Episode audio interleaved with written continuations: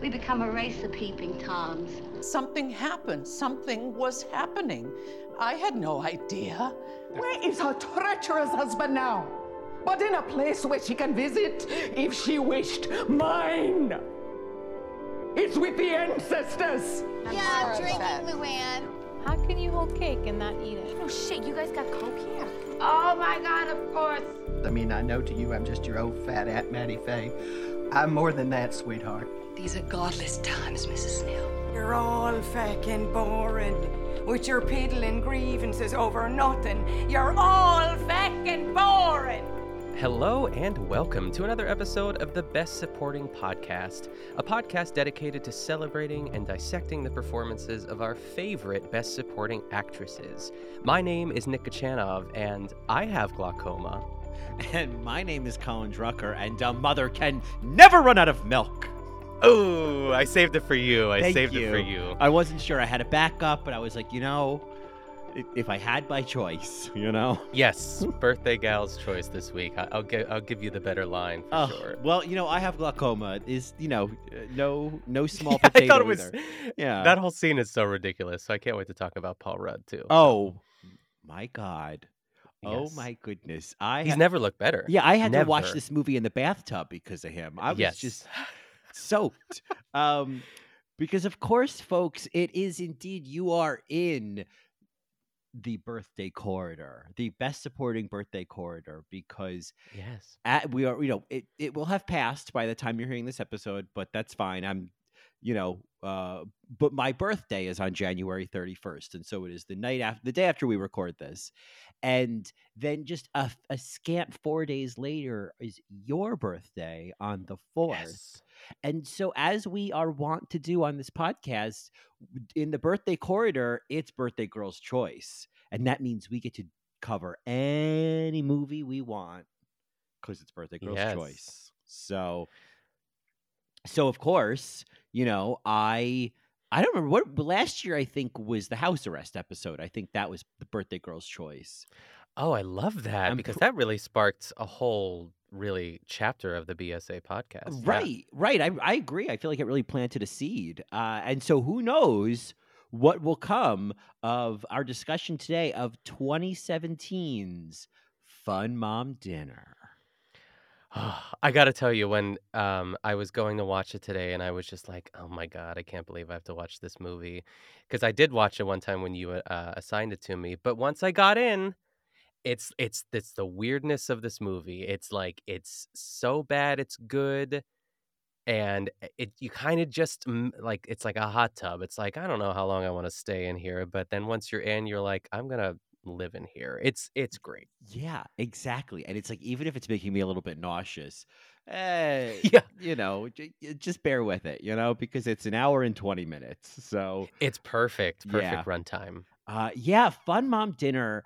I I have such a weird relationship with this movie because I I love it.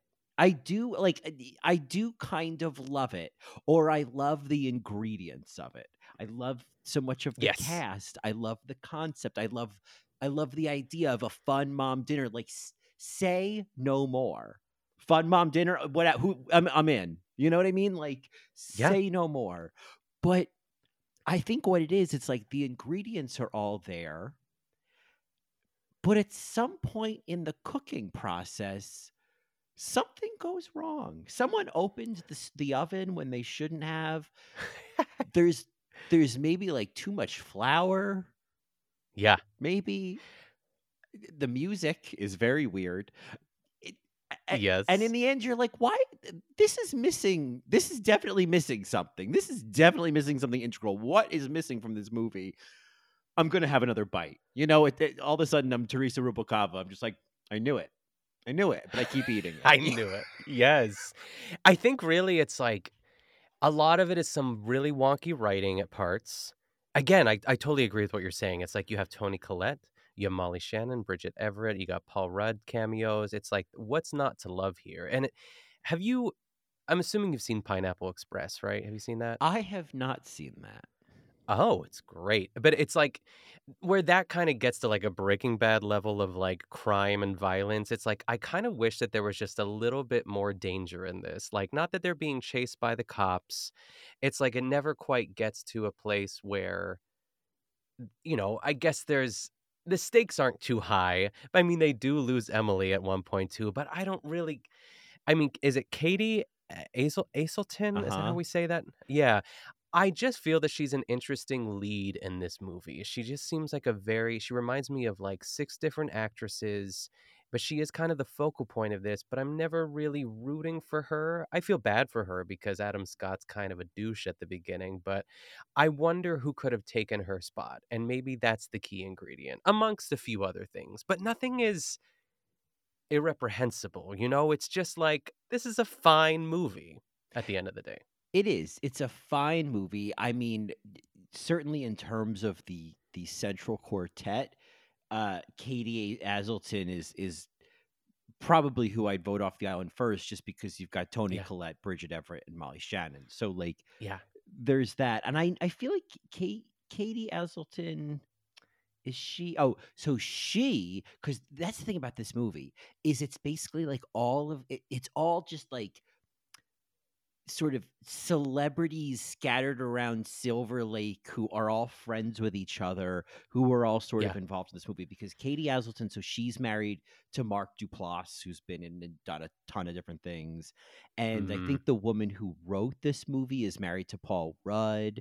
And like one of like a bit player, like the one of the moms is Jimmy Kimmel's wife. And like Got it. eh, you know, and, and if when you look through the cast, it's like different folks who've oh, she was in Veep, oh, they were in so and so. And so there's also like I feel like the reason I say all this is also because I don't I think everybody was friends, and so there was nobody to be like, this movie needs something. Maybe more chocolate Yes. chips, maybe another egg. I don't know. But because yeah, that's the thing is like you you kind of expect like oh shit things are going to go crazy it's going to be yeah like you know it's going to be like a bad moms kind of movie it's Yeah. like this is the Kidz Bop version of a bad moms movie Oh, Colin. I'm doing chef's kiss over here. Yes, yes, yes. Yeah. Absolutely. And- Lowercase letters, Comic Sans. yeah, yeah and yet It kind of works. it kind of works Kind I- of works. I also yeah. kind of love the idea of these moms having a mild Yes. PG adventure where nothing really happens, but like the ingredients of it I I'm intrigued by the Paul Rudd of it, the Adam Levine of it, the the jumping into the water of it all. Like eh, I don't know, the dads at home kind of grew on me. Like the I it's why it's like god, I hate this movie and I can't stop watching it. I've seen it at least 5 times.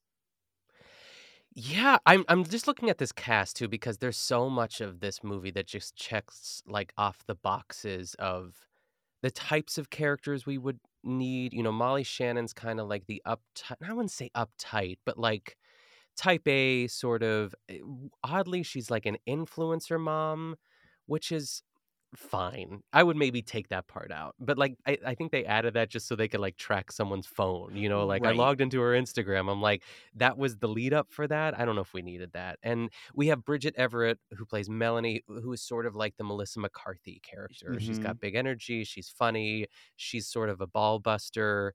Um, and then Toni Collette, I feel is kind of playing a little against type. I don't hate it. Like it's sort of like the mom, the pope, the pope, the pot smoking mom. I'm like, she plays the pope. Yeah, it's a Um, real it's it's a strange dinner, you know, but go Yeah. with us here. Yeah. Yes. And I just wonder who else. It's like I don't want to get rid of Toni Collette, but could Toni Collette have been Emily instead? You know, and then we could have had another sort of pot smoking mom to take her place. I don't know. Well, I guess if we were to like think about bad moms, I feel like this character of Kate, like Christina Applegate, would knock this out of the park. You know? Oh, yes. Um, yes. And like Emily, it's like I feel like in Bad Moms, it's like what's her name? Mila Kunis would be kind of like this character who's kind of like the every mom. I feel like another version Mhm. of this, though I don't like her, is Shailene Woodley in Big Little Lies. Yep. Is what's yep, her yep, name? Yep. Chapman. Oh God. Jane, Jane. Oh, I just Jane Chapman. I can't stand Jane Chapman. And like nothing makes my like teeth hurt more than the name Ziggy Chapman. I just I hate Ziggy Surprised Chapman. you remember all this, but I guess it's it's stuck with you It's over the years. Stuck yeah. in my teeth like old taffy. I hate it. Um yeah.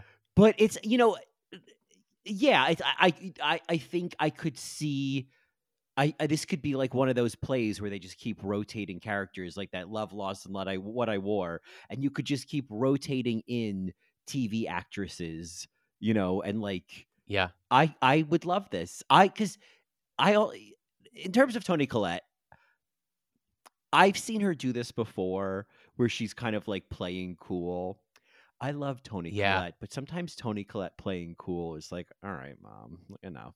Like, Yeah. there's just like, t- like, there was a show. There's a show on Netflix. It was that one. I always make this reference, and it's such a dark one. It's the one. It's the one called Unbelievable with like Merritt Yeah. Weaver hmm and um Yeah. and Toni I started to watch it and I was like, I don't know. Yeah. and Toni Collette plays like a cool detective who like drives one of those cars that has the little like one of those cars that surfers drive because they can put their board in the back. It- it's like a pickup truck, but it's a car. I don't know what it's called, but she drives one of those, and she's just so cool. And I'm just like, ugh, I don't know. I'm just not buying this. Yeah, it's almost it makes me think of Mare of Easttown, Kate Winslet. Like she barely got by with that vape. Oh, like I was like. I'm so glad it's here, but it's almost cooler than Kate. Eh, yes, And, but like it, it works. It works. She barely got away with it. But with Toni, I don't know. I, and I don't know if it's the pot smoking. I don't know if it's the like I'm the mom who's just had enough because it, it- that's a it's a good character. I just don't know if I would have chosen her first, but I still want her at this table. I, yeah, I can't complain somehow. that she's here. You know, Yeah, of course not. She's great. I mean, they're all great, but it's and and it's also they are given what they are given script wise because this script Of course. is uh, listen Julia uh, Julia Rudd, you know, uh God bless you, but like the script just is like a minivan. It just carries everybody along through, you know? It's nothing fancy. No big twists and turns. This is, you know, it's just a it's just a, a Windstar of a script. Yeah, I feel like the pot smoking it, it it's too early. It's it like Mhm. they it, like all of that was resolved. Like Kate and Melanie go out, smoke a little pot, and then everyone's cool. Kate is selling like, you know what? I love you guys. Yeah, like it, it, I don't know. I, I felt like they had resolved something a little earlier, and they're like, "All right, well, now what are we gonna do? Now how are we gonna Yeah. drive?" The movie kind of didn't know always how to keep driving the plot, and when you really think about it, they don't get very far. Like when you really think Yeah. about the crazy night they had, it's like, I mean, you went to dinner, you went to Walgreens, you went to a bar. Yeah, you bought a onesie. you bought a onesie. but that and a- can be a crazy fun mom dinner, Well, you know, and for some. that's why I love this movie is because I still I want that. I want a movie that's not you know uh, not a fucking Red Bull commercial. You know what I mean? Like you know that you ever see those clips of people who they make those little those little planes or whatever then they like launch them down a little ramp and they see how far it can fly before it crashes Yeah, yes, yes, water. yes. And it's like a- Absolutely. a big red it's a big red bull Yes. event i don't need this to be that i i love that this is this is engineered for moms to go to the the, the regal together yep. to use their amc points and to go see fun mom dinner together and go to cheesecake factory before or after that is like Of all i want to do for the rest of my life so I don't need this movie to isolate those people who just want to see moms have a good time. Oh yeah, they're ordering martinis that is like they're like 95% Baileys with like chocolate syrup on the Yup, side of it, some sprinkles, and they're going crazy. and they wore their one. Yes. and then they go to see the movie and it it I, it- again it's like those those uh, the boxes that are checked it's like there's a pot smoking scene because of course there's a karaoke uh, scene because Uh-huh. of course and uh, I mean, even when they're on that boat, like her diving off that platform is so funny. And I hope that she did that stunt. Maybe it was like some stunt woman instead of Bridget Everett. But the fact that it never like there's like, oops, wrong boat. And I'm like, what was this all about? Right. And then they go on that other boat with the kids and then they stick around. Like they take their phones. It's just so they could have sat on the dock and had that same conversation as opposed to hanging out with the kids. Yeah, it felt like, oh, now there's kids. Oh, when did the kid steal her phone? Why didn't we meet the kid earlier? Like, this is such a weird, loose connection to justify throwing two of the characters in the in the bay in the marina district. Um, Yes. so folks if it, I, I i'd be shocked to discover that you listening have not also watched fun mom fun mom dinner fun mom like i'm i'm, I'm so upset Here i can't even speak I um, gave it to you. Yeah. yeah i'm so mad i can't even speak uh but i would assume that uh you are all very familiar with this movie but if not fun mom dinner does not try to mislead you. It is about four moms at a school who go out for a fun mom dinner and there's emily is the new mom played by katie aselton and then she knows kate from like high school and then melanie is kind of like she's the the crossing guard she's doing the volunteer stuff she's got a like a she's got one of those boards that she checks off if her kids all have all their things for school that i thought was totally unnecessary i was like all that just to be like do you have your show and tell bunny I, I, like just ask the kid um Yeah. and then there's Molly Shannon, who is like the divorcee, who's now, you know, uh, kind of having her renaissance on Instagram. And, um, you know, and Kate doesn't like Melanie. And uh, so, you know, spoiler alert, as you said, they resolve that in about 20 minutes. Um, Yeah, like 20 seconds. yeah, but it's like so. So for an example of like the setting up of this movie and like the montage of each of their lives, and like you know, there's there's so much poop in this movie. There's so much poop. Oh my God. There's a tremendous Never would have a kid after watching this movie. no. It, That it- minivan scene alone, yeah, right at the beginning. The baby, like, and I know this happens, and I know those moms who are drunk on their one, you know, uh, Irish, uh, you know, Bridget Teeny from Cheesecake Yes. Factory know that this happens, but I there's stuff like that where I'm like, is this for me? Is that why am I watching this? Mhm. But then later in the movie, when Jamie, Molly Shannon's character, is talking to Emily and inviting her, and she says, "Oh yeah, we're gonna go to this top tapas restaurant," and then Emily goes, "Top topless?" She goes, "Yeah, topless. You know, uh, naked women, small plates." And she goes, "No, tapas." And I just thought, oh, that was such a funny little like, One of my favorite lines. yeah, like So funny. and it's like, did Molly Shannon improvise that? Why did this happen? But it's it's like those little beats that I'm like, now I love this movie again. Yes. Yeah, it's um I do think that there are like some real mom moments. It's like they they lay it on a little thick with all the like the poopy diaper. I mean, I whoever made that baby poo, the props department, if that's who makes it, like kudos to you because it looks legit. It's Props to crazy. you, I don't know- mama. Yeah. Props to you, mama. Literally, mom. Yeah. Props to you, mom. like, let's make that a thing. Yeah. Um, but there and like with everything that I I've said, I just like to to make it known that I don't. I also feel the same. I, I it feels like we're ripping the movie apart, but like I think that's half the fun of it because it's I I'm very protective over this movie too because it is just like if I showed this movie to Keon or my mom or all three of them or two of them, I feel like they'd love it. Like Mhm. get some wine going.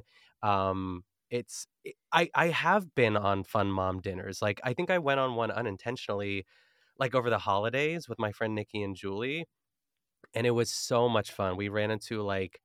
Uh, I think I talked about it, I, but I went to my hometown. We went to this like really nice Italian place. We got pretty, you know, buzzed, and we saw like some our old like high school musical, dir- not like music director, which was really random. And then she convinced us to go to karaoke, and then we were like smoking cigarettes in the parking lot and just laughing our heads off. My friend Nikki almost fell in this ditch. You know, very tame compared to like what we saw here, but like it did feel like the good old days. It like I think that's kind of a theme for this movie, and of course, like most moms that just want a moment of peace for themselves or to feel. Uh, you know, like Emily says, I think she's like, I just want to be Emily. I don't want to be mom. uh, there's so many layers to just being a mom that I think this movie. That's why. That's where I guess the movie does succeed.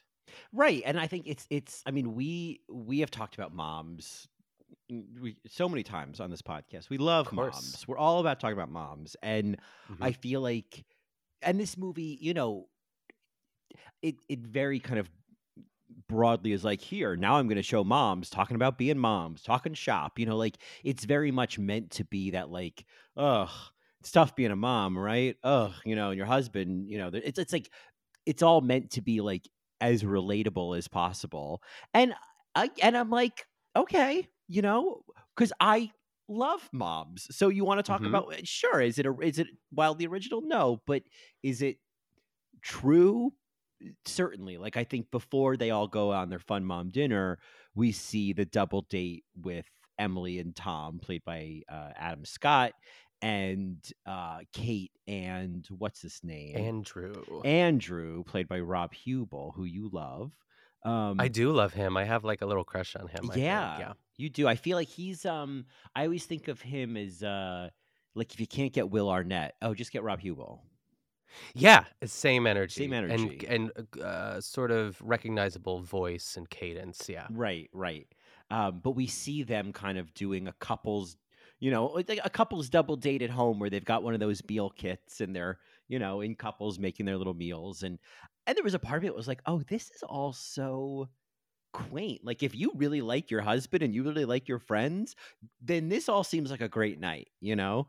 Um, Yes. but you know, and then obviously what we see is the the ways in which Tom and Emily are, you know, uh, not really feeling the, you know, feeling the feelings, and you know, I, this is actually let's stop here.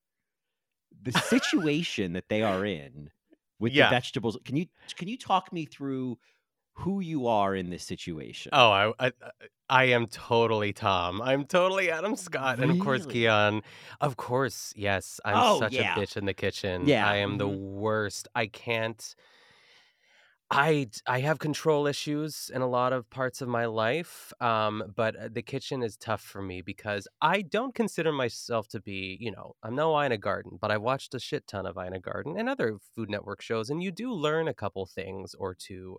I think Keon cooks more, but I think that like I'm a I I know a little bit more about some techniques than Keon does. And I remember one time we went, someone got us like a Valentine's Day cooking class. It was like this Italian thing, and there was like ten of us on one team. And Keon and I had to make a curl creme, which was very good, but I was kind of scolding him like the whole time, just little bickerings back and forth. I'm like, don't put too many raspberries in. I'm like, look, you're making a mess. So when especially Adam Scott's line about like when she pours the the yellow sauce on the the sheet pan and, or the tray or whatever and um, Adam Scott's like do we have any more yellow sauce that would be me that would be me yelling at Keon and I before I go into it I'm like I'm not going to be a bitch and I just can't it just comes out of me. So I'm the mean one for sure. I can't help it. Wow. Keon's probably laughing listening to this. He's like yes yes Yeah. you are because I would be, I would, I would be Kate, uh, Emily in this situation. It's like, yeah, just mix the vegetables around in the sauce, like it all comes out in the wash, you know. yeah Um, but I do, Ugh. I know, but we would not be good. We Yeah. would not be good together, Colin. I know We can't do uh what is it? Uh, the Amazing Race. Oh. Keon and I will also kill each other on the Amazing Race. It'd be terrible. We'd I- probably be stars. Yeah. Yeah, No, absolutely, certainly. Reality TV stars. Oh God, I would be, I would be awful on The Amazing Race. No, I would cry the first episode. Yeah, I would. You do not want me as a partner on The Amazing Race. I mean the the TSA pre-check alone. I need a camera Oh. right on you. Yeah, yeah. It's like you know, but I have pre-check. I don't want to stand in everyone else's line. I, I, Yes. I need to get to the Hudson News and buy my twenty dollars Chex Mix. With your you we wearing your neck pillow. Oh my gosh. Right, right, yeah. Um, and so yeah, so that I feel like that kind of situation. It's like, you know, I I feel like there's a lot of people in the audience, a lot of those Cheesecake Factory moms who are like, oh yeah, I know this situation, and they are either the Tom or the or the Emily in that situation. Yeah, it's tough. I feel like they're always I just can't go with the flow. I guess the reason is like I don't want the food to be bad. I want to do a good job. I think that that's where it probably stems from. If someone gives me a task, I want to be instantly great at it. And um, I feel like cooking is like a strong suit for me. Like I've messed up some stuff in the past, of course, but like you know, I want to I want to show off a bit. So if Keon's just it's hard for me to, you know, we talked about it a couple weeks ago. Let him let him put the sauce on the tray. Who cares? It's Yeah. all going to the same place. Yeah. Yeah, it's you know because it's it's like you know because I get that of like well I want it to be good and I want it to but I but it's like I guess when I think of cooking like cookies is a good is a good example of like cooking to me versus baking. People always say like baking is very precise. It's chemistry. Yeah. Whereas cooking there's some chemistry to it, but there's so much more room for for wiggle. And I think that Yes. I really enjoy. Like baking, I think I wouldn't really enjoy because it's like I want to wiggle a little, you know? Of course. Yeah. It it definitely is a little bit more forgiving, but I'm still I'm still going to be Tom, which is ironically my dad's name too. So Well, gosh, this movie is this prophetic. movie's got layers. Yeah, honestly, yeah. Um, so, uh, and and I, you know, b- before we get to the dinner, I also we need to talk about the fact that like. Uh, Kate, which is my mother's name, so uh, you know, uh, God Oh. knows what I'm turning into. God knows how, what Yes. this movie is trying to tell us about ourselves. Um, but she has the worst children in the history of children. I think the only child Oh, that's worse is who was that kid we hated recently? Um, oh, Ooh, uh, Nancy, um, Nancy Wheeler. On uh, oh yeah, from from Hello God, it's me, Margaret. Are you there? Oh yes, are you there?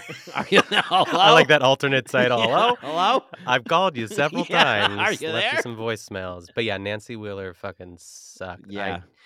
Um, and it sucks. It's like she's like that girl in PEN15 that we hate too. The one like not the popular one, but the other girl. Becca. Yeah, what Becca. Yes. Yeah. She's yeah. But Yeah. add to that Kate's kids. I hate these kids. They're monsters. the ones with the with the lisps and the uh and the lightsabers and listen i'm not mad at a lisp but Oh my god. it was precious It was Yeah, and- precious. and like it's just it is funny that she is trying to just like have some zen time in the bathtub like by smoking a joint but it's also like your kids are in the house but also girl you do you because i would be doing the same thing. Um but like to come out and like just be like go into mom mode like what's going on? Give me this lightsaber. I feel like i would do the same. I honestly feel I know that like screen time is just like the worst thing you can do for your kids, and in, in quotes, I'm saying, but like my kids would always be watching TV. I couldn't deal with it. I could barely handle a dog. yeah Um, I just and like let alone like a kid who can talk back because I was a little snot sometimes when I was a kid. So like uh, karma would probably get me and give me like the worst kids ever. And I just because even Keon's nephews, like when we went up to visit over the holidays, they're six and four, which is like really great ages to be honest. But they just, you know, kids want to do repetitive shit over and over again. And I'm like, you know, I'm 37 now, you know, or I've got to be 38 in a couple of days. Yeah. But I, I, I'm like, I, what about, what if we watched TV? I was thinking that. And Beth, Keon's sister in law, was like, okay, you can watch one 20 minute episode of like Paw Patrol or whatever. I'm like, can't we watch like four and just sit on the couch and, ch- and Right, chill out? right Oh God. Is Uh, yeah, movie kids. yeah Yes. Oh, those kids are the worst. i mean I- that i- it is an interesting thing of like that people deal with with you know screens and whatnot because of course when we were kids it's like yeah I, I watched a lot of tv but that was it you know i didn't i never had an ipad i didn't have an ipad till i was like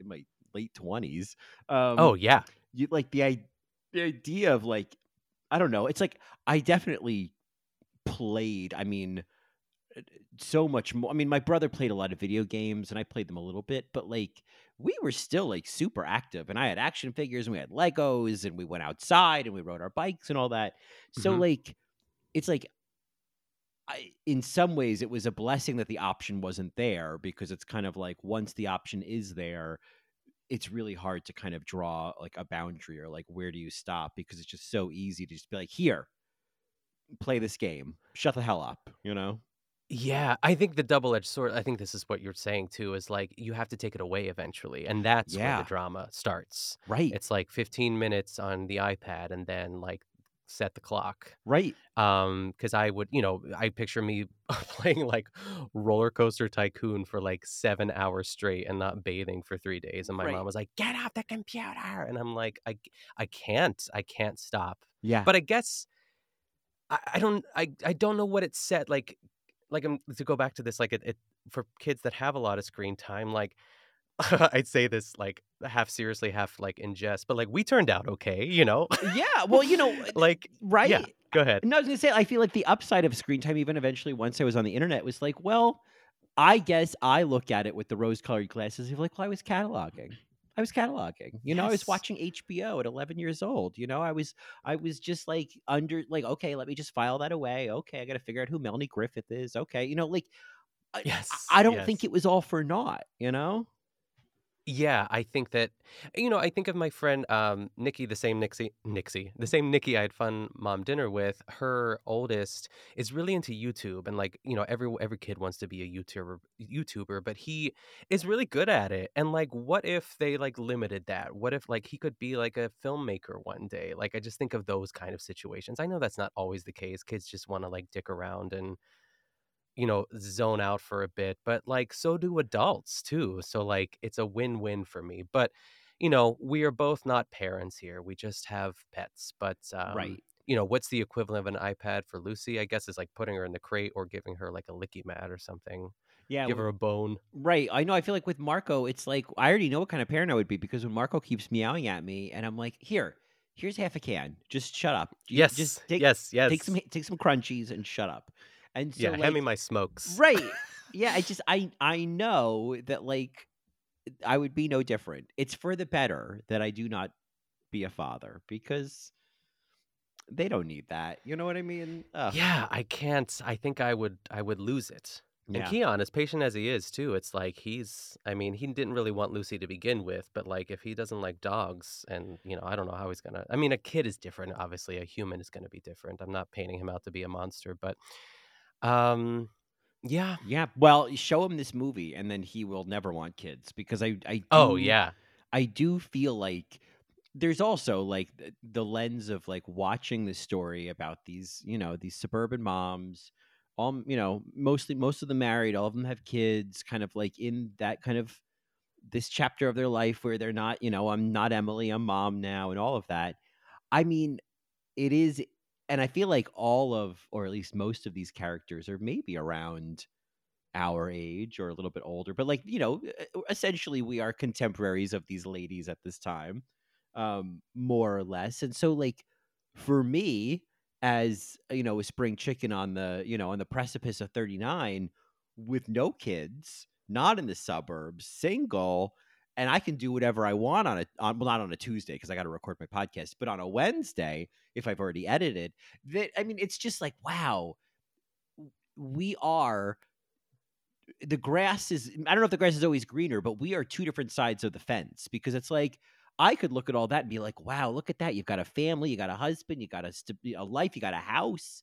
You know, Yes. I don't want any of that, but like I don't have any of that, you know? Um Yeah. would they look at my life and be like, "Oh my god, you got a little you got a little apart you got an apartment in Astoria, got that cat, you know, you ordered Korean food tonight because you wanted it. I want that life, you know?" Yeah, I guess it is. The grass is always greener, but I I see TikToks of like um you know dinks. Do you know dinks? Yeah, double income no kids. double income, no kids, Yeah. and dink wads with a dog. Uh-huh. um which is so cute but like it's like "Hey, we did this today and or even to you know to kind of go back to the movie too emily saying you know when she's it's like that scene with adam levine there's like the first scene is terrible and so clunky like clunky and stupid but like when she starts talking about like being emily again and like just you know like a glass of wine and a cigarette every night just was like perfect and i'm like yeah that sounds nice i mean i never smoked like that but like even with my fun mom dinner in december like i think we i had two cigarettes that night and that's the Mhm. only cigarettes i smoke out of the year but it does feel like something you know like it, it feels dangerous it feels unlike you and it feels like it's like when moms go to vegas or something or or guys too i guess but it's a different type of vibe for women too especially for moms because they have to do everything. Even that scene with um emily and tom right before they leave and tom's like well i was going to go take a shower and she's like yeah good luck with that. It's like you got to be like a baby he says that he's babysitting the kids and she's like baby it's not babysitting when you're their father, but it's so the role of the mom too to just like and she seems like a working mom. She's a lawyer. It's not really talked about too often, but it's crazy that she's able to juggle both. Moms are superheroes. Yeah, and I think that, you know, I certainly I felt like the Cheesecake Factory moms watching this once the babysitting comment came up. I mean, when she was like, It's not babysitting, you're, you know, being a parent, there there better have been claps in that suburban regal because like Yes. that's what it's there for. It's there to affirm these moms who are like, Yes, my husband who's home right now with the kids thinks he's babysitting. and thinks he's doing just like the the most. Oh, you know? the Lord's work. Just, you know, Yes. Padre Pio over here, you know? yes. Ugh. Exactly. Exactly. Yeah. Um, there was something else I was going to say about. Um, well, I guess like, should we get into the plot a little bit? Should we get to to the dinner itself, as Let's- it were? Yeah, so so they go, they you know they all end up at the tapas restaurant, and you know much to Kate's chagrin because she thought it was just going to be her and Emily, but there's Jamie and and Melanie, and uh and they all you know, and this is where uh we get kind of the you know the round table. I felt like this is like a a more PG version of a scene out of like Casino or Goodfellas, where it's just like the round table of talking shop about being moms. Yes, it's so good. And I do love the like the conflict here. I think that there's something there.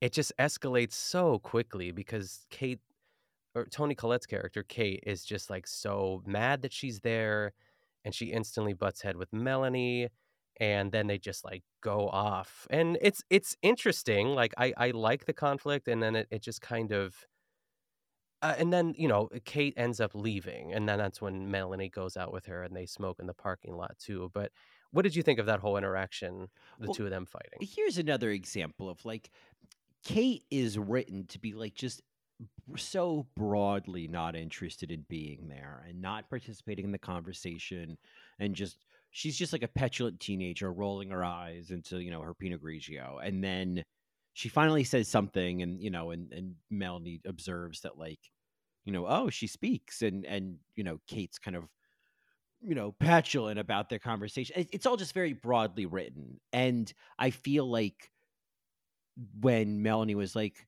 well what was it what, what is it you'd like what would you like us to talk about? What do you feel would be acceptable for us to talk about? And there's like a little edge in her voice and i thought oh now we have an interesting conflict and then of course you know kate Yeah. leaves and yeah they go outside and they're in the parking lot and so whereas the first half of the scene was kind of broad and like sitcom writing then we get to the parking lot scene of them sharing the vape and i felt like a i felt like bridget everett was like fuck this script. I will be improvising the scene. Thank you very much. Yes, yes, and I think Exactly. maybe that's when the movie works is when these women improvise because then I felt like, oh, I love watching these two moms laugh over a vape. Like I could watch this all fucking day in the parking lot of a suburban tapas restaurant. I honestly like I'm an I'm I'm home, you know? yeah. I feel like I just missed. I wanted some sort of line about because like Kate's whole thing is like I'm tired. I'm tired because I feel like this would be something that if I was a mom.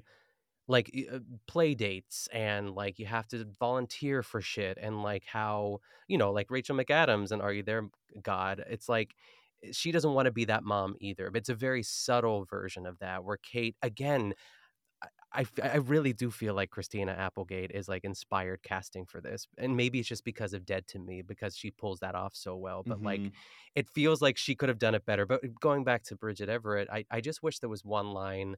And maybe there was, and I missed it, of, of Melanie just saying, like, look, I'm fucking tired too. Like, just to kind of relate to her but like they kind of just go back and forth and spar a little bit. I think they just needed to like call each other assholes a couple times and then like Kate is like here you need this like this pot or whatever and you know th- there's that. So it's it seems early in the movie to do it, but I'm glad that this scene exists. Yeah, so they they make amends and then, you know, and and then it's always fun to watch actors play stoned, you know, because it's Yes. even if they have experience with it, it's always like, mm, I mean, I guess, I guess you guys don't smoke that often, so maybe it would hit you like this. But like, okay, Eh, but it, and it's you know then of course they order multiple desserts and then they then then they smoke a joint in the bathroom. So I don't know who. I guess Kate brought weed as well, and um, Yeah.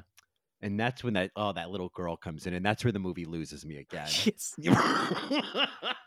yeah, the girl who's gonna tell the manager. It, it's like it feels like this takes place in California anyway, where weed is legal, but like maybe it's not allowed. Obviously, like inside a restaurant, and yeah, it just feels like they needed to get in trouble, and then you know they set off the sprinklers, and then they they run away. And I mean, like, I just don't believe that a little bit of smoke in the bathroom is going to set off the sprinklers in the entire restaurant. Like, that's not, that doesn't make any sense to me. Like, that wouldn't, Yeah, but that's indeed what happens. And so they, yeah, they run out of the, and that's where it's like, this part of the movie where they run out of the restaurant. And then there's the gag of like, oh wait, hold on, let me text my husband you know, and they do that whole that little thing. You know, I hope I hope those Cheesecake Factory moms laughed because they're like, well, you got to tell your husband.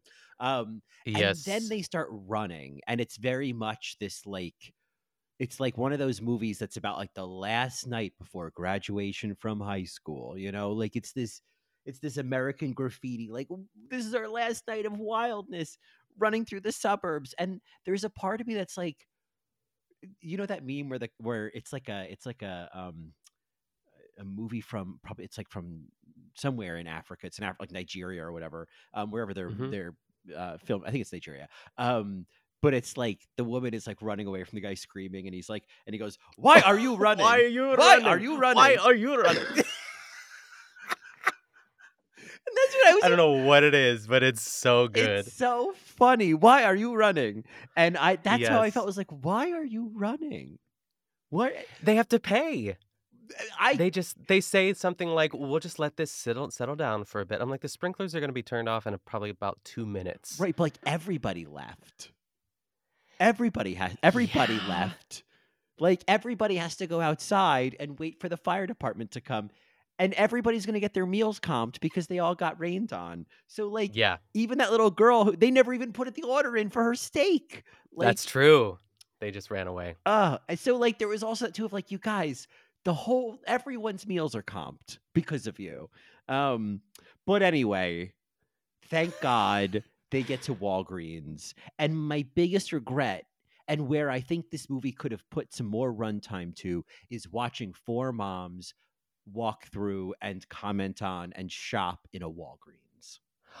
Especially stoned. It's a gold mine. Yup. I love a Walgreens. I Love love it. uh like what are they in New York? Uh Duane Reade. uh, Duane Reade's, yes. I Mhm. mean, everything's overpriced, but you kind of there's always something that you want or need in it. Like where where are you heading? Like if you just had time to waste, what section are you going to in Duane Reade? Oh, okay. So what I like to do is I like to go in. I like to enter the store first. Um, uh, and then I like to let's see. It's always nice to kind of like look at the food while you walk by. You know, like the the snack mixes and like it's like okay, oh I see you. Okay, I see you over Yeah, there. you're still moving as you look though. Yeah, still- you're just like, yeah. "Oh, Yep, I'm I'm Bonnie Hunt in the American President or whatever, Dave, and we're moving. We're moving. yes, we're moving. You know where I really like to go if I really want to stretch out some time? I like to go to the diet pill section because oh, that is a cavalcade of like, what?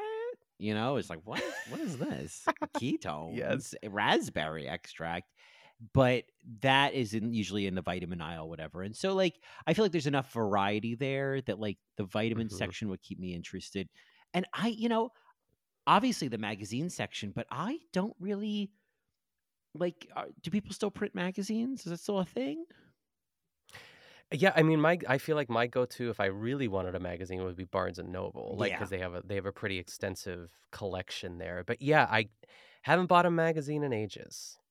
No. Yeah. So that so I guess I would think I'd go to the magazine section and then you look at the books and you're like, "Oh my god, how many books has Nora Roberts written?" You know, they're, they're always Nora yes, Roberts. Colleen books. Hoover. Yeah. Oh, just you know, Janet Evanovich, you know, it's just yes. uh every bookstore has at least one of each of theirs. And um and then I got then I guess I you know what what I always do? We know what's what's trained in me about these stores is Hmm. from being a kid, I will I will not walk down the makeup aisle. Oh yeah, it feels too bright and also like I don't belong there. I'm not supposed to be there, and I don't want anyone to see me in the makeup aisle. And it's just I've had this shame since I was a child. God forbid I walk past the tampons. You know, yeah. I didn't mean to be here. I wasn't supposed to be here. I'm sorry. I didn't know. I didn't know. Sarah Jessica Yeah, Parker. I didn't know. Oh yeah, I mean, I I like to go. I like to look at the the skincare, like the lotions and Ooh, stuff. Like yeah. uh, in the men's section, like what do we got new? Yep. What do we have new here in the men's section? Because some sometimes there's some good stuff. Some CeraVe. Mhm. Um, I always call it CeraVe. I thought it was called CeraVe for the longest time. It, it, v, v should be like V E E in my mind. I don't know. Oh, it's Uh, not. It's yeah. not Carave. I've never known. I've never. I've always, I've always I avoided know, right? pronouncing it. Yeah. Yes. Um, I like looking at the paper products. I always love the notebooks and pens and Uh-huh. stuff. Um, and you know, like the candy, like the discount candy, if it's just after a holiday, or you know, sometimes they'll have like some fancy chocolate bars, like the the fancier, like more expensive ones. Oh, It's good stuff. that's a nice section. And depending on, I mean, usually Yeah. it's maybe like a Hallmark store, but I one of my favorite things was to go in the card section and then like look at fun cards. And there were like there was a certain line of cards that I remember is the Hallmark store, and I can't remember what they were called now. So this is really not an interesting story, but they were like Hmm. genuinely funny, like genuinely funny cards, and I I loved it. It was and, and there were the cards where it would be like some like old photo, some old like family birthday party from the 50s and on the inside would be like yeah. you know, Marge showed up with her deviled eggs and everybody just left. You know, it's one of those um yes. and I just I love that era. And um so if the Walgreens had a good card section, I might you know take a look, but I don't want to just look at some boring shoebox, you know, shoebox cards. Yeah, cards are Keon is anti-cards. He thinks it's a waste of money because it is. I mean, they're expensive, especially if you're just like, especially in like a Rite Aid or a Duane Reade or something. It's like go to the Dollar Tree and get a card because who cares at the end of the day? Like Yeah. unless you ha- unless you have like um like a gift card to put in it or something like that. Like I've I've sort of followed suit over the years. I still am pro card, but yeah, It's it's eh, interesting. It, it can't just be like, well, I need a card. It's got to be like funny, or it's got to be like, there's got to be an intention to it. In my Yeah, depending on the person. Yeah. Yeah. But you're so right with this. It's like I wish all of these women were running around the store. Like I I want like Melanie to be getting like Red Bulls for everyone to keep their energy up and and Molly Shannon is freaking out looking at like I don't know something cuz I, I she's all tweaked out on on the pot. I I think it would be it would be so much fun. Yeah, I and because the, what they come out with, you're like, well, I would have liked to see that shopping spree. You have a pie, you have Cheez-Its, you got a onesie. I I'd like to, you know, I you you apparently had a motherfucking gift card, so I'd like to see how you used it. a motherfucking gift card. And this is one of my favorite moments that I think I I think I mentioned this the last time that we talked about it, but a very small moment. But when Bridget Everett comes out and she's like holding the Cheez-Its or whatever, she has a crumb on her face. And Toni Collette, Kate, wipes it off her cheek. Did you see that? It's a very small moment. Oh, it's so good. And it just felt like something that they could have easily reshot, and I'm so glad they kept it in. It was just a little crumb on her cheek, and as she was talking, uh, Kate just wipes it off for her. Oh wow! Well, I'm gonna watch this movie probably tomorrow on my birthday, so Yeah. I, that's what I'm gonna keep an eye out for. Uh, Yes, it was great. Well, at this point in the night, you know, Kate's going to need more supplies if she's going to keep hanging with you crazy chicks. And so Yeah. that brings us to a little trip to the dispensary uh, run by David Wayne, uh, who I guess is one of the writers of Wet Hot American Summer. So we've in some way talked about David Wayne Oh, before, um, and maybe he was in it as well. And Paul Rudd, King Paul Rudd, Ugh. at his that this is it. This is it. Yeah. This is the hottest Paul Rudd has ever, will ever, could ever be.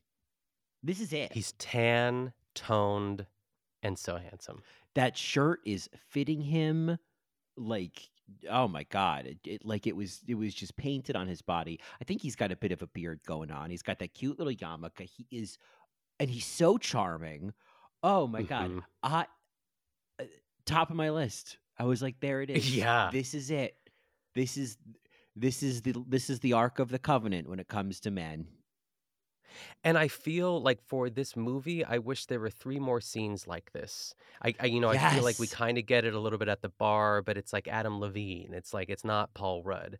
I mean, Adam Levine is hot, but like it's not it's not as funny. And I it, I I feel like this entire scene was improvised, which makes it so much better. And you could see the ladies laughing, which makes it so much more funny. Oh, I think I think all of their dialogue, Wayne and I love that their characters' name are Wayne and Brady. Wayne Brady. Yeah. um but i i think all of that all of that was was improvised um and it was oh it was so good oh my god that scene and again that's where we go from why are you running to like this this is gold i wouldn't change a thing about this Yeah, I, and that's where we get the line "I have glaucoma" from Molly Shannon, which I Uh-huh. hope she improvised because that made me laugh hard. I forgot about that. The way she sort of like just kind of jumps in and gets in on the action, and they're like, "Oh," and they were just so excited that she said yes. Yeah, And then Emily's like, "You don't have glaucoma," and I just thought this is this is some great chemistry, and that's I think what this movie, like, the characters had sitcom chemistry because the script is kind of sitcom level, but like when they're allowed to improv or just be charming or just kind of like you know just kind of do their thing, I think I you kind of see where a better movie is underneath what it is, where it's like, what if the script was really good? What if all the dialogue was great? What if it all felt kind of improv This movie, oh my God, this would be unstoppable. Oh, a Yeah. seven course meal. Michelin stars coming out of their Watusis. yeah. Yes, and Molly Shannon gets that huge lollipop, which is just so funny. Oh yeah. So she gets a big a big lollipop and then uh starts to get a little more paranoid and so they're like, well, let's go to this bar. Let's go to Luke's. And Yes, you said indeed Paul Rudd and Adam Levine, you know, both objectively, yes, good looking men, but very different. And I think that Paul Rudd and Adam Levine represent you the, the very tops and very bottoms of this week, as RuPaul would say. Um, yes. I I could do a college dissertation on Adam Levine's performance as Luke. Go on. Yes, It is like it is it is just ick upon ick upon ick upon ick upon ick. Like Yeah. ugh. Oh, it's just I can't because like f- I know some people, like one or two people listening, haven't seen this. So Adam Levine plays a bartender, and he actually owns the bar, Luke's. His name's on the napkin, and Yeah, I was just gonna say. uh he is yes very handsome he's got great facial hair he's got monkey qualities the flannel the tattoos but there's this tone there's this like someone who's not super clever or quick tr- putting on the tone of like a charmer but like it's as if you can see them checking the manual halfway through. Like I'm not buying it. It's Yeah. It's so like he's the kind of guy I don't know. It's I I just feel like I need to talk to. I know that so many women know guys like this where it's just like, yeah, he's nice, but like ugh, it's just like I'm just not like it's not real. Like I see how hard you're trying. Yeah, I feel like that first scene, not necessarily in the bar, but even when they he pulls out a cigarette and he's like, I know, disgusting habit, but you got a lighter, and then she doesn't, and he's like, Ah, I don't have one either. And he puts he like tucks it behind his ear. I was like, Good lord, are you gonna whip out a guitar and sing like Wonderwall now? It just felt like that energy. Yes. Like uh I was that scene is just written terribly. I just I, it's like kind of the writing and kind of him at the same time. I think he's there's part of me that thinks he's fine in this, but like I know what you're saying by who it, it seems like the script and he both can't decide like who this guy really is. Like he's trying to be a nice guy, but he's also like a player um at the same time because we get oh my gosh what is his name i want to call him brandon scott jones but that's not what his name is the guy who Oh, works John with him Early. oh yes uh, he is so good in this So um, but good. Yeah he saves it like i, I kind of just wish he was the bartender Right, right, right. Well, there you go. It's like, and then you get John Early, where it's like, oh, this is great. But Adam Levine reminds me of, you know, that week on SNL when Timothée Chalamet was the guest and he played like the the ghost of Troye Sivan dancing or whatever. yes That's the it's it's Timothée Chalamet playing Troye Sivan. It's that kind of like there's like a there's like a i know exactly what you're a talking about yes smarmy smugness that's unearned because you're kind of a twerp. But it's oh, I don't yeah. It Adam Levine is so Oh God, I just feel like I'm on a date with Adam Levine, and in his pictures, he seemed so cute, and the writing in his profile, of course, I met him online, seemed seemed like oh, okay, yeah, like the the it's all there on paper, but then I meet him and I realize like, oh, you have you are you can't perform this role, like you you are not up to this performance. You are not who I thought you would be in my fantasy of who I put together from the picture and the profile. yeah he's trying to play this like he has this successful bar in quotes but like he he couldn't make it work with like his marriage or, or, like he couldn't have kids either because he just like this life just wasn't for like a family or something. But you're so spot on with the Timothée Chalamet stuff because that Timothée Chalamet uh, sketch is so funny and he's blowing through it. I'm like what you have right now is gold and you are not taking your time to hit these beats and really sell this and it just feels the same it's like he felt i felt like he was in a totally different movie and i know that it's supposed to you know it's supposed to halt emily a little bit because they kiss eventually and then it's like this moment outside but it, you know what it should have been a gay bar if we're gonna go with all of these cliches, it should have been a gay bar. We should have had John Early in there. Like, get some gays. You can still karaoke.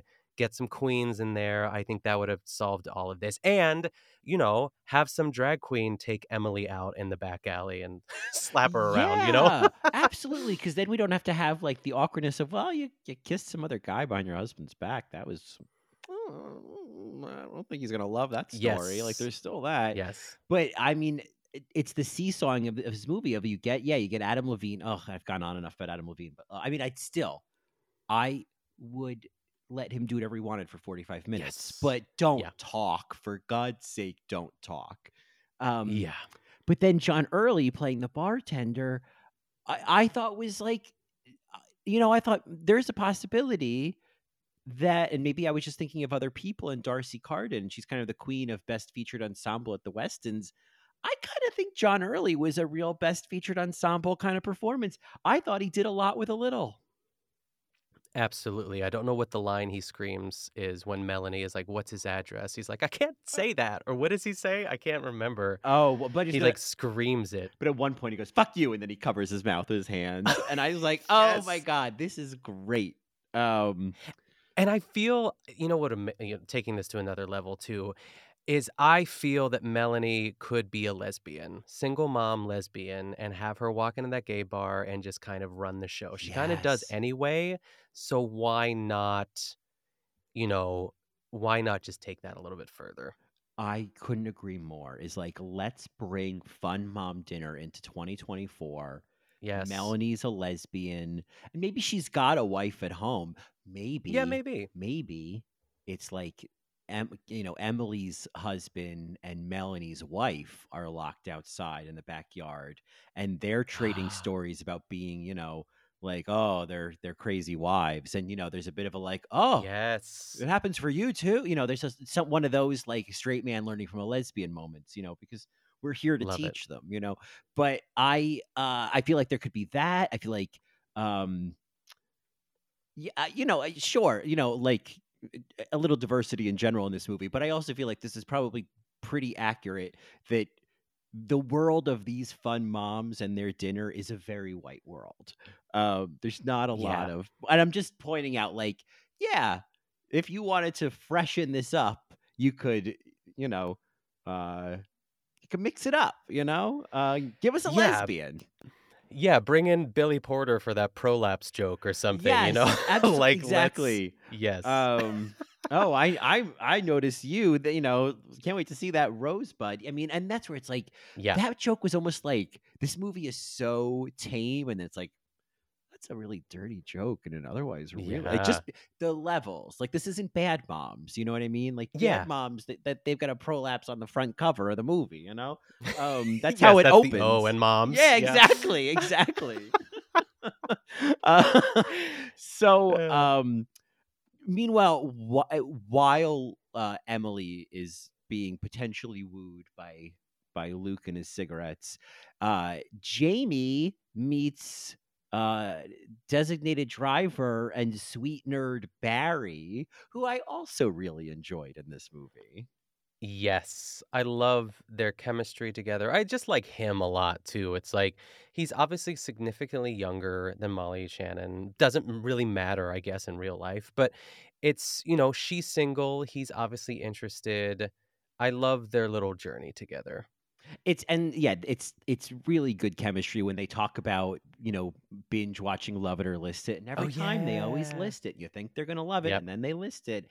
I I just I really enjoyed that, and I thought you know like I don't know, it, it- it was kind of like I saw it coming, and it's so typical in these movies that like the the sort of quirkiest one of the bunch is always it's always like this the quirky one's going to meet a nice nerdy guy the fat one's going to meet another fat person you know what i mean like whenever like a love interest shows up for a, a character there's always some match in who they are Yeah, I feel like in like our version of this, um, what's his name again? The guy, the nerd guy? I- I- I, Barry. lost it.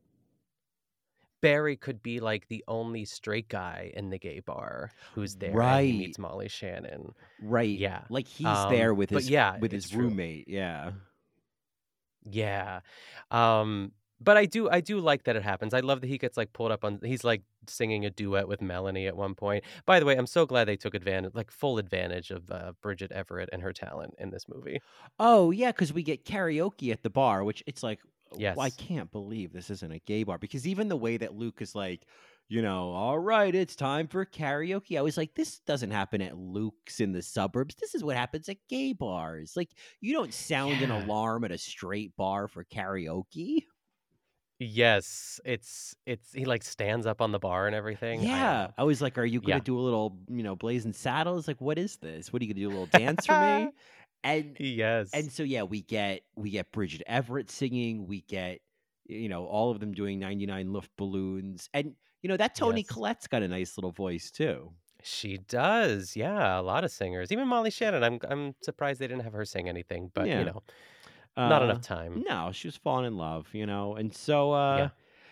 but then i mean yeah then the movie briefly turns into this weird little thriller when emily disappears with luke and they kind of even the way they show like him opening up the back of his van and then the camera like zooms into the darkness in the back of the van and i was like It's so weird. so silent to the lambs and so then we briefly think that luke has kidnapped emily and you know if this can imagine if this movie did take that turn and then like suddenly like it just turns into like a dark fucking movie and That would be crazy. it all ends in a warehouse and they're all like following her screams and then you know like Jamie gets, you know, shot in the leg by a sniper, and then she realizes, oh God, there's more than one. And then, of course, Melanie, with her army training, has to save the day.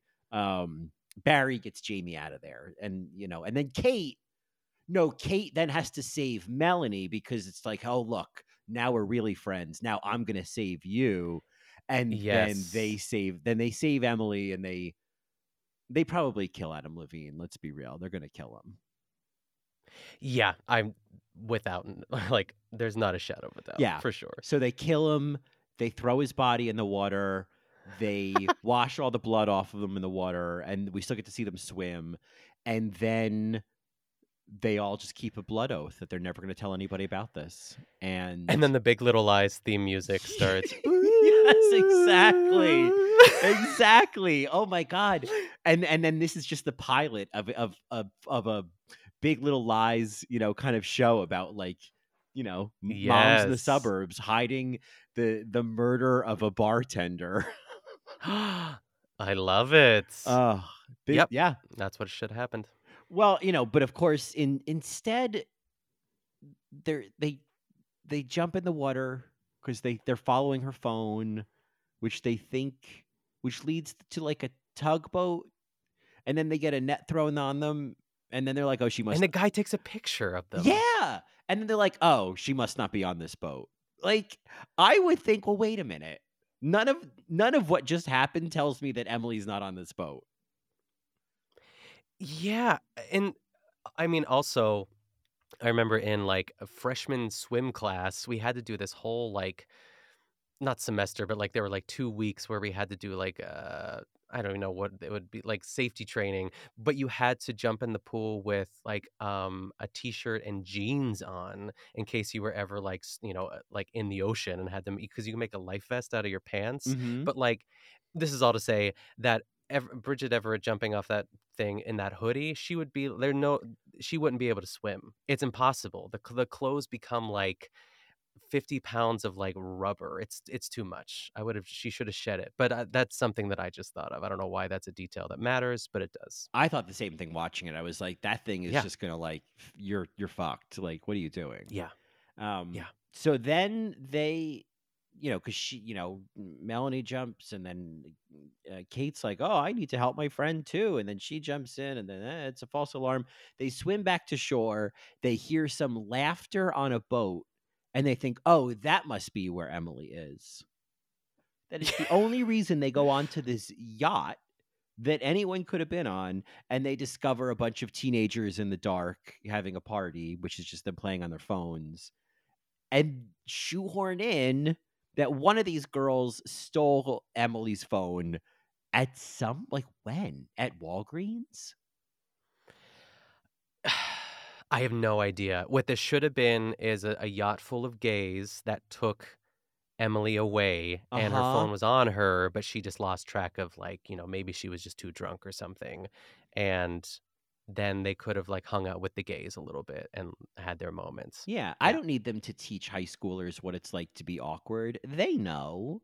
You know, it's like I Yeah. think that we need to accept that younger generations get to play on their phones when they don't know what to do with themselves in awkward situations and we didn't get to do that in many awkward times of our lives and we have to stop being bitter about it.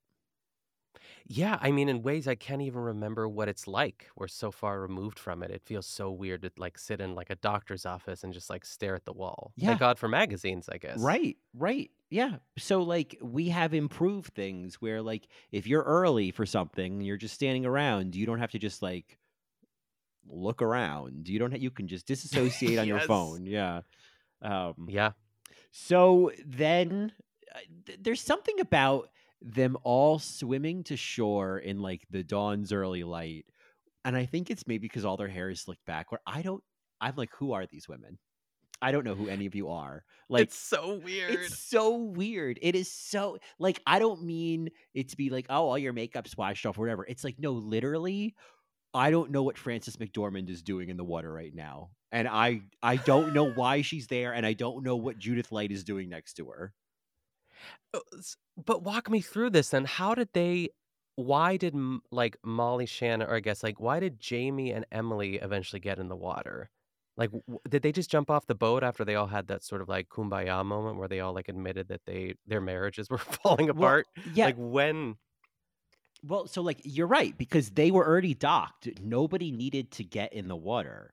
But I guess there was like, oh, it felt like they cut a scene of them all being like jumping in and screaming, you know, in slow motion. Like it felt like we missed Yeah. something. And in Some liberated moment where they all, yeah. yeah, and I mean, I don't think you've seen the movie Jaws, but like the end of the movie is like two of them just like swimming back to shore, holding onto a broken piece of the boat, and that's Uh, what this felt like.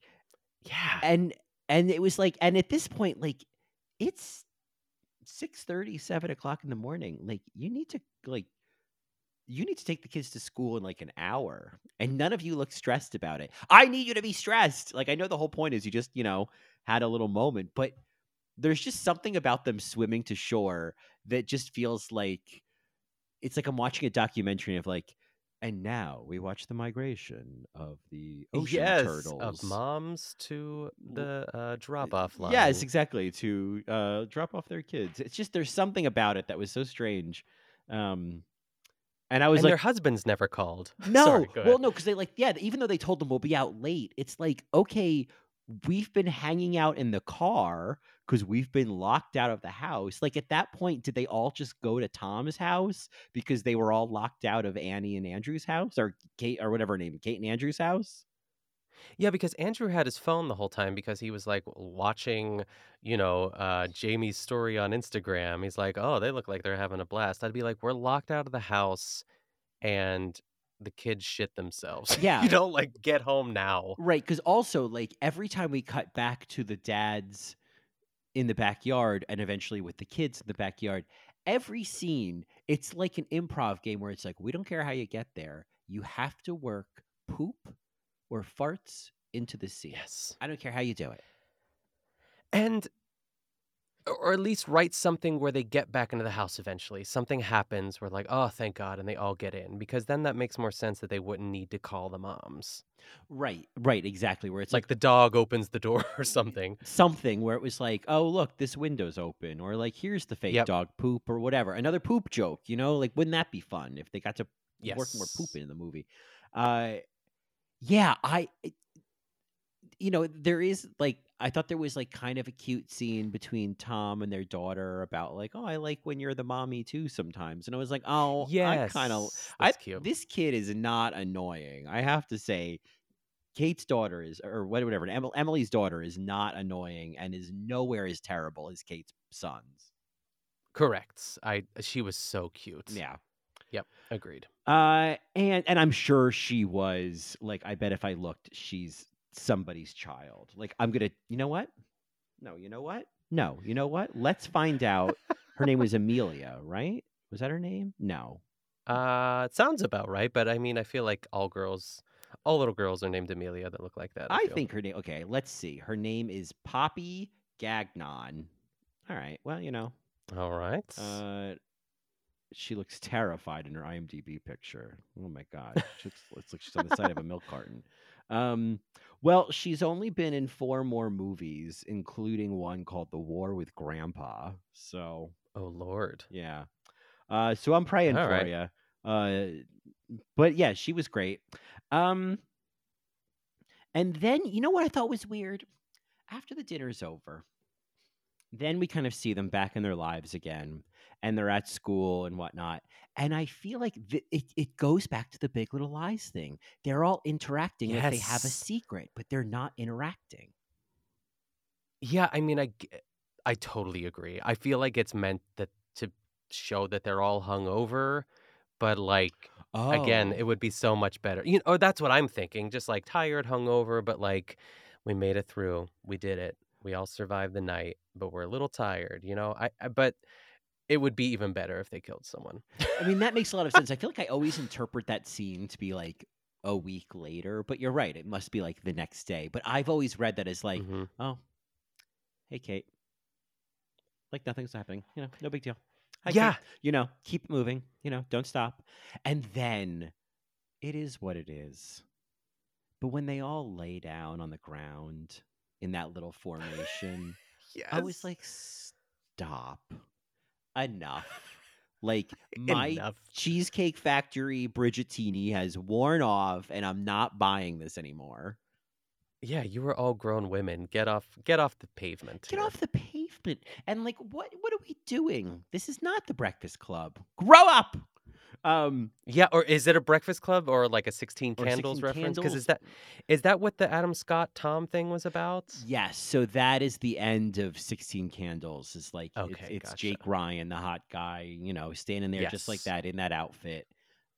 Fit it fit him a little bit better, the other guy, the real Jake Ryan. But what are you gonna do? Sure, you know? yes. Um, and then plot twist. You take the car because I mean, this is where it was like, oh, this one's for the moms. He didn't want me to miss our fun mom dinner, so where I'm just gonna meet up with him later, and I've got the keys to the car, and I was just like, Ooh. okay. So, but then, but then I, I guess I just wanted a shot of like Adam Scott just like standing there alone, doing like an Adam Scott face, like, what the fuck, you know? I guess I'll call an Uber, Yes. you know? Yeah, he like puts his fist up in the air or something Yeah. at the end, like freeze frame. Right, right. Because this movie should end on a on a on a frustrated father. Um and that's fun mom dinner. Like it's not it's not it's fun. It's a fun dinner, but it is not a cinematic experience. It is not it is not the hangover. It is the like do you want to like split a white claw in the backyard? Like it's not, you know what I mean? Like it's a lot more tame. Yeah.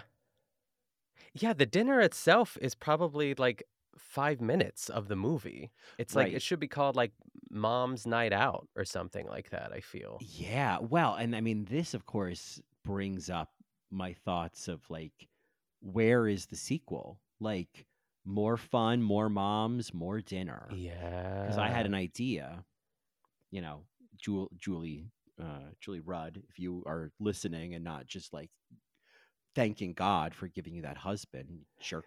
Um, f- you know, fun mom dinner too. Uh, another fun mom dinner. I feel Mhm. like it's the same cast, but then there's a new mom in town, and she's a real wild card. And they're like, well, you know, let's invite her out.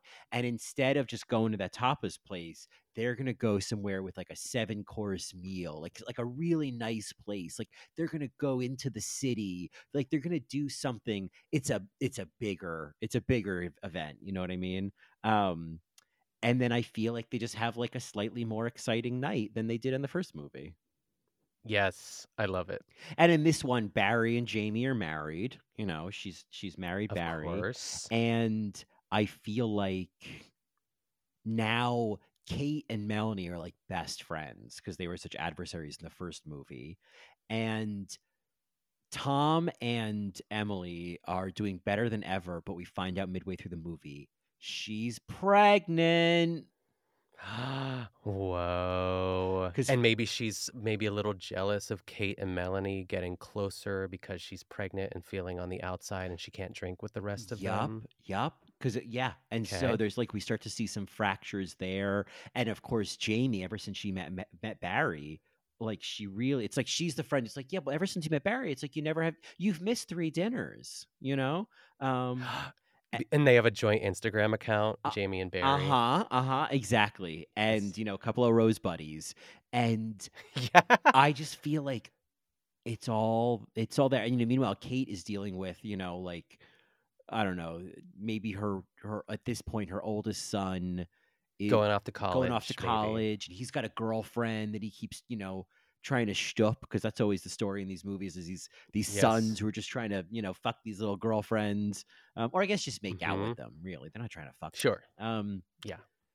and yeah, and that's and and it just it's it all it all ends all ends well. But yeah, I think that's my idea for um another Fun mom vacation or something. Oh my yes. god, get off my get off Yeah. my lawn. and then they meet like Paula Pell, who's like the hotel manager Yes. or something. Like that that's she'll be the Paul Rudd Yes. of the second But she's got like a recurring role of like, how you doing in the morning, ladies? You know, how you doing? Yes, yes. Um, she falls in the pool. Yes, she falls in the oh my god. Fun mom vacation. Yes. I I I can't yes. Yes. Yeah. Yes. All right. Yes. We'll write it. Oh my god. We'll start tonight. We, st- we start tonight. Oh my god, fun mom vacation. Cuz Please. then there could be fun mom cruise. There can be yeah. fun mom vacation international edition. Um Yes. yeah. Oh, absolutely. Fun mom intervention. Um yeah, I I think this could be um well and then eventually when when Emily has her second baby, then it's like I don't know, like fun mom fun mommy and me class. I we'll, we'll think about that one. Yeah, I, Um, I see where you're going. Yep. I'm trying to really create a, a a- a franchise that we can retire for the rest of our lives. That yeah, There's like fun mo- like different seasons, maybe a Uh-huh. ski resort. Yeah, yes. You know, Well, and someone's flying down a hill on skis. Yeah, and, Bridget Everett. and then yes. and then it becomes so fucking popular that a reality show spin-off happens like Little Ultimate Girls Trips, but it's like these crazy moms that they send on a fun mom vacation and we just watch these like crazy moms on vacation worrying about their kids and talking about poop and all that stuff that moms Oh, I love it. Yeah. And eventually there's Fun Mom Vacation Celebrity di- Edition. There's Fun Mom Dinner Celebrity Edition where it's just a, a two hour special. It's kind of like one of those Hollywood Reporter things with all the actresses. Yes.